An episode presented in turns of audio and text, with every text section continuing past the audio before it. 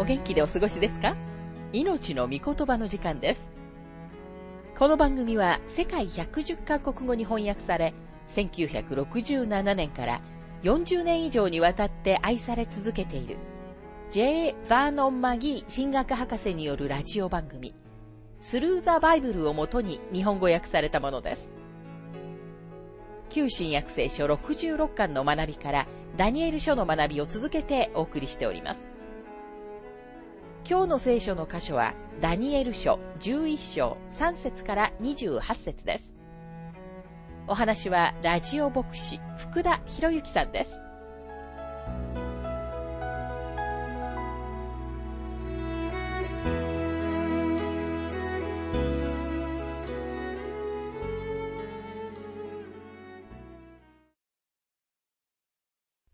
ダニエル書11章の学びをしていますが、11章の3節一人の勇敢な王が起こり、大きな権力を持って治め、思いのままに振る舞う。一人の勇敢な王とは、紀元前335年に、グレコ・マケドニア帝国を支配する権力を持つようになったアレキサンダー大王のことです。彼はペルシャを倒し、世界的な支配を開始しました。ダニエル書11章の4節しかし彼が怒った時、その国は破れ、天の司法に向けて分割される。それは彼の子孫のものにはならず、また彼が支配したほどの権力もなく、彼の国は根こぎにされて、その子孫以外のものとなる。アレキサンダー大王は世界の支配者であり、おそらく世界の歴史の中で最も偉大な戦略家でしたが、紀元前323年にアルコール中毒で死にました。彼自身の子孫は彼の広大な王国を継ぐことはありませんでした。彼の4人の将軍たちが帝国を4つの地域に分け、1人が1つの地域を支配しました。その時の帝国の分割は大体次のようでした。カッサンドロスがマケドニアを取りました。そしてリシュマコスは小アジア、現代のトルコを取りました。勝利王として知られているセレウコス・ニカトールはシリアと残りの中東を取りました。そしてプトレマイオスはエジプトを取ったのです。四つの一族すべてが彼らの間で争いました。結局はローマ人たちが東に侵攻してきたとき、彼らすべてが自分たちの王国を失いました。ダニエル書11章の5節南の王が強くなる。しかしその将軍の一人が彼よりも強くなり、彼の権力よりも大きな権力を持って治める。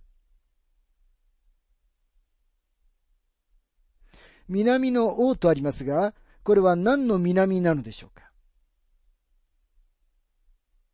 聖書の中にある方角は、パレスチナを世界の中心とみなしています。ですから南の王とは、ロサンゼルスやシカゴやニューヨークの南から出てくるのではありません。イスラエルの南の王のことですから、エジプトから出る王ということになります。ですからこの南の王はプトレマイオス朝の一員ということです。ダニエル書11章の6節何年かの後、彼らは同盟を結び、和睦をするために南の王の娘が北の王に嫁ぐが、彼女は勢力をとどめておくことができず、彼の力もとどまらない。この女と彼女を連れてきた者、彼女を産んだ者、その頃彼女を力づけた者は死に渡される。北の王とはセレウコス朝の系図のことを指しています。この説は私たちにおよそ紀元前250年を見せてくれます。歴史家たちは一部の重要ではない点において違ってはいますが、この予言をとても正確に成就しているこの当時の宮で起こっていた謀略の一部を記録しています。二つの敵対する家族の間に同盟を結ぶため、エジプトのプトレマイオス・フィラデルファスが、自分の娘、ベラニケとシリアのアンティオコス・テオスに嫁がせます。アンティオコスはすでにラウディケと結婚していましたが、彼女を離縁します。2年後、プトレマイオス、フィラデルファスは死去します。そこでアンティオコス・テオスは、ベレニケと彼女の息子を追い出し、最初の妻、ラウディケと復縁します。その報復として彼女はアンティオコス・テオスを毒殺し、ベレニケと彼女の息子の死を命じました。ラウディケは自分の息子セレウコス・カリニコスを王座につけます。まるで目の回る曲芸のようですが、ダニエルに与えられた予言の中に、このことがどのように網羅されているかは興味深いものがあります。ダニエル書11章の7節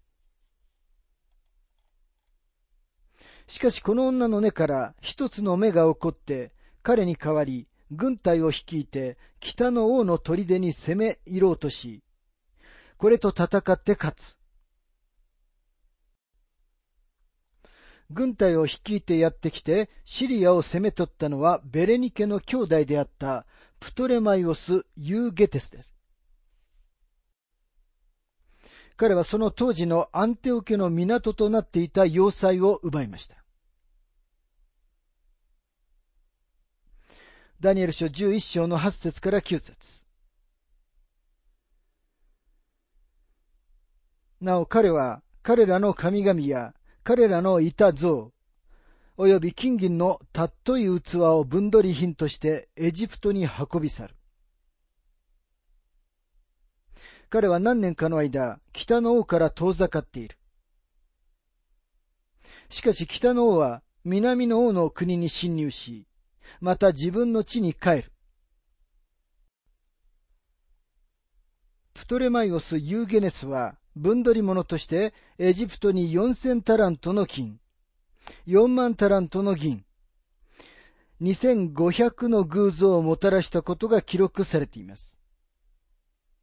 これによってこの聖書の箇所がどのように文字通りに成就したかがわかります。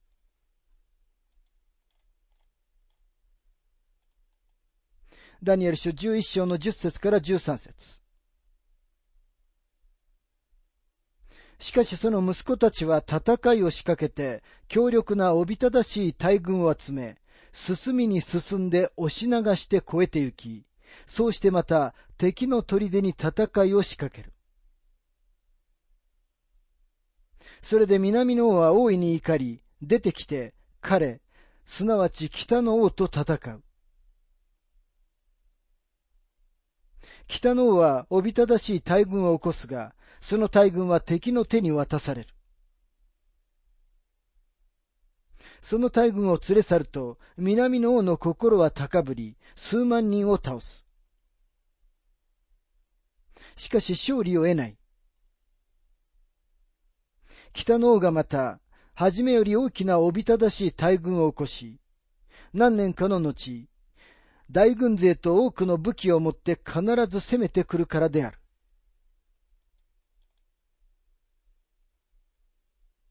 エジプトとシリアの間には絶え間ない戦いがありました。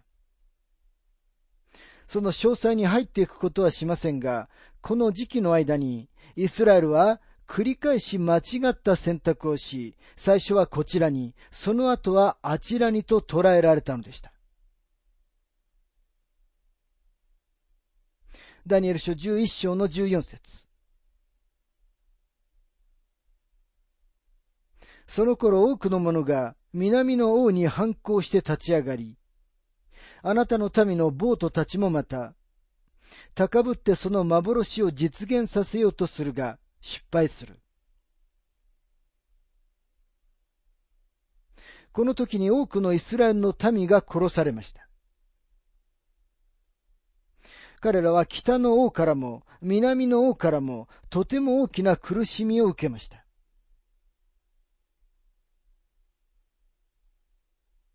ダニエル書11章の15節から16節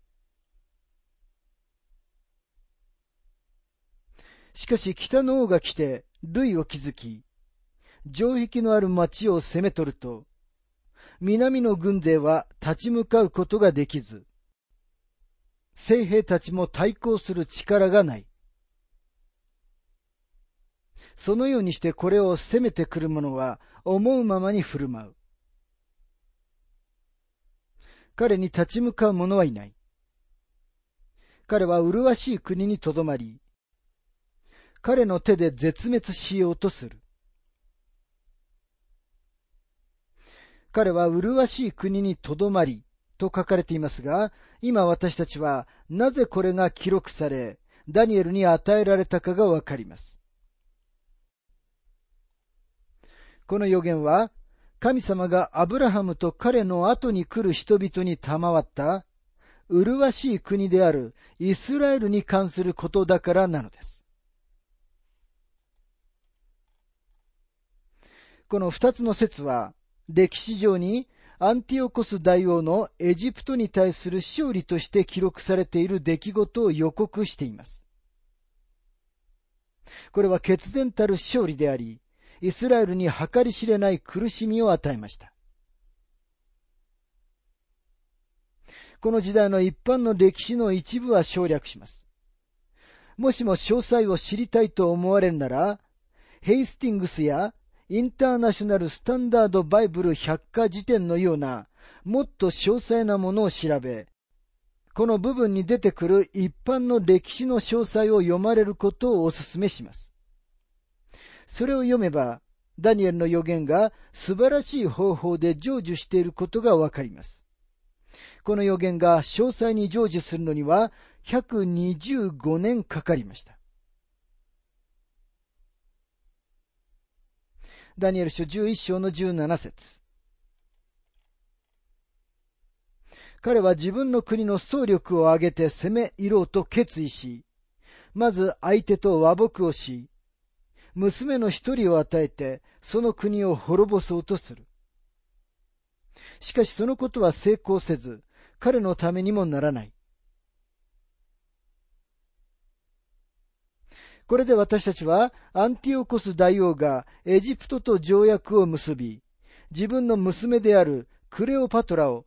プトレマイオス・エピファネスに嫁がせたおよそ紀元前198年か195年のところに行きます。ダニエル書11章の18節から20節それで彼は島々に顔を向けて、その多くを攻め取る。しかし一人の狩猟が彼にそしりをやめさせるばかりか、かえってそのそしりを彼の上に返す。それで彼は自分の国の砦に引き返してゆくが、つまずき、倒れ、いなくなる。彼に代わって一人の人が起こる。彼は輝かしい国に税を取り立てる者を生き巡らすが、数日のうちに怒りにもよらず、戦いにもよらないで破られる。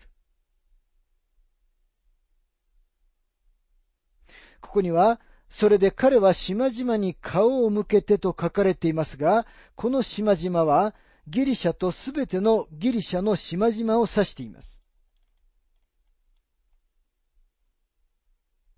南のプトレマイオスに対抗するだけでなく、西のリシュマコスにも対抗して、アンティオコス大王がこの時に動き始めた場所はこの島々でした。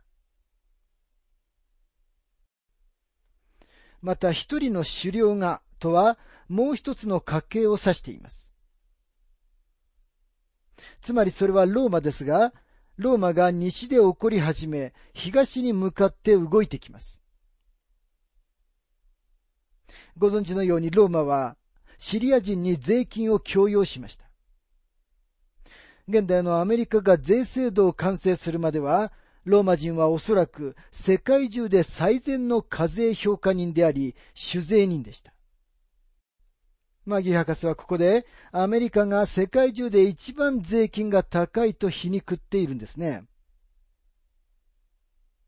ローマが国として起こり始めたとき、ローマは自分たちが虜にした人々に税金をかけることで、ものすごい帝国を築いていました。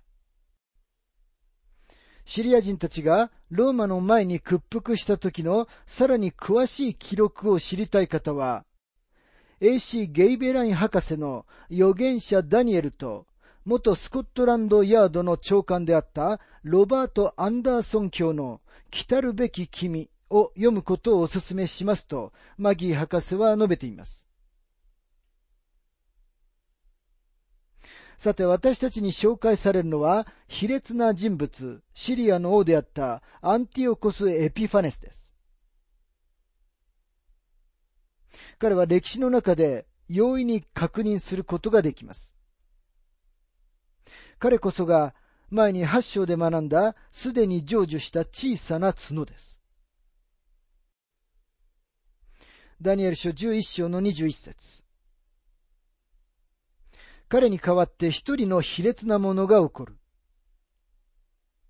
彼には国の尊厳は与えられないが、彼は不意にやってきて、光源を使って国を固く握る。この予言は一人の王について語っています。それは、セレオコス朝の家系のアンティオコス・エピファネスです。ほとんどの保守的な解説者たちは、この箇所の聖句は直接的にこの男を指していると考えます。この予言はアンティオコス・エピファネスの歴史にぴったり合います。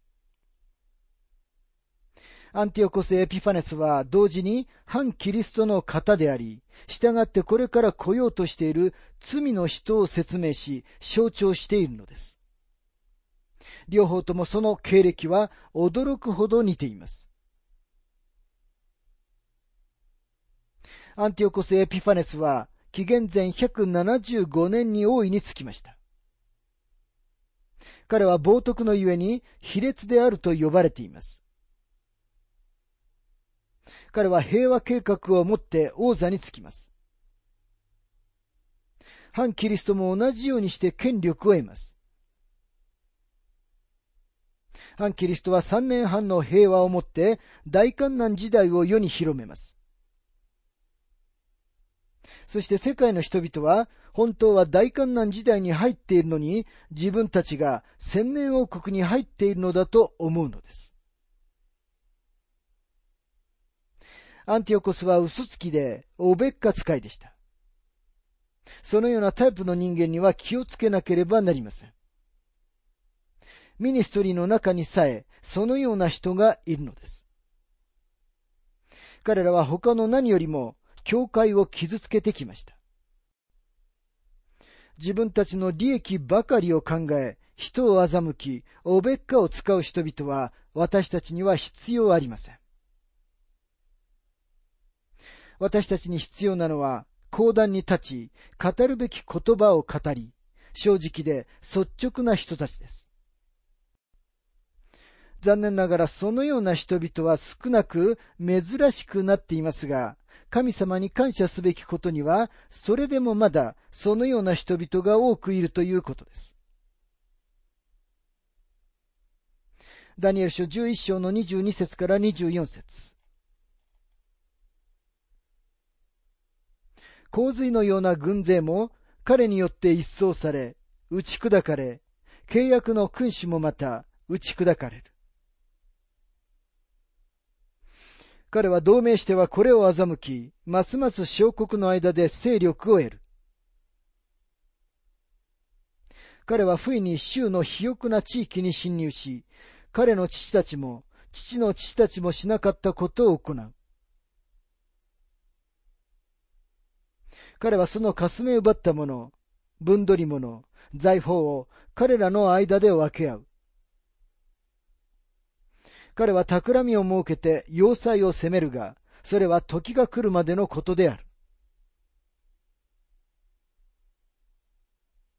契約の君主とは、おそらくアンティオコスが権力を持った時に、彼の欺きの計画によって免職され、殺害された大祭司、オニアス三世のことだと思います。ダニエル書11章の25節から28節彼は勢力と勇気を駆り立て、大軍勢を率いて南の王に立ち向かう。南の王もまた非常に強い大軍勢を率い、奮い立ってこれと戦う。しかし彼は抵抗することができなくなる。彼に対して企みを設ける者たちがあるからである。彼のご馳走を食べる者たちが彼を滅ぼし、彼の軍勢は押し流され、多くの者が刺し殺されて倒れる。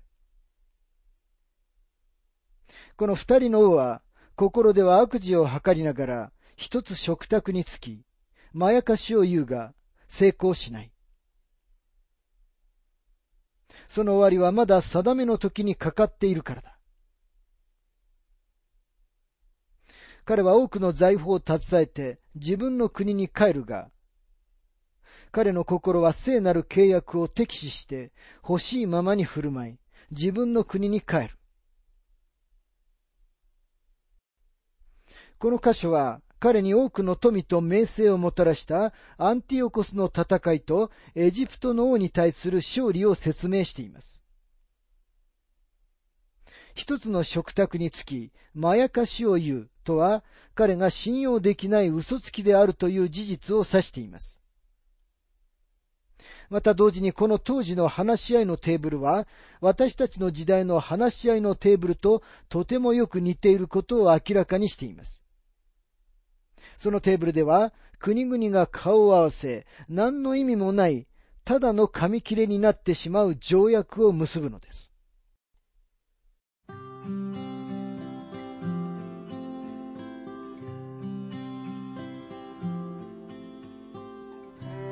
命の御言葉お楽しみいただけましたでしょうか？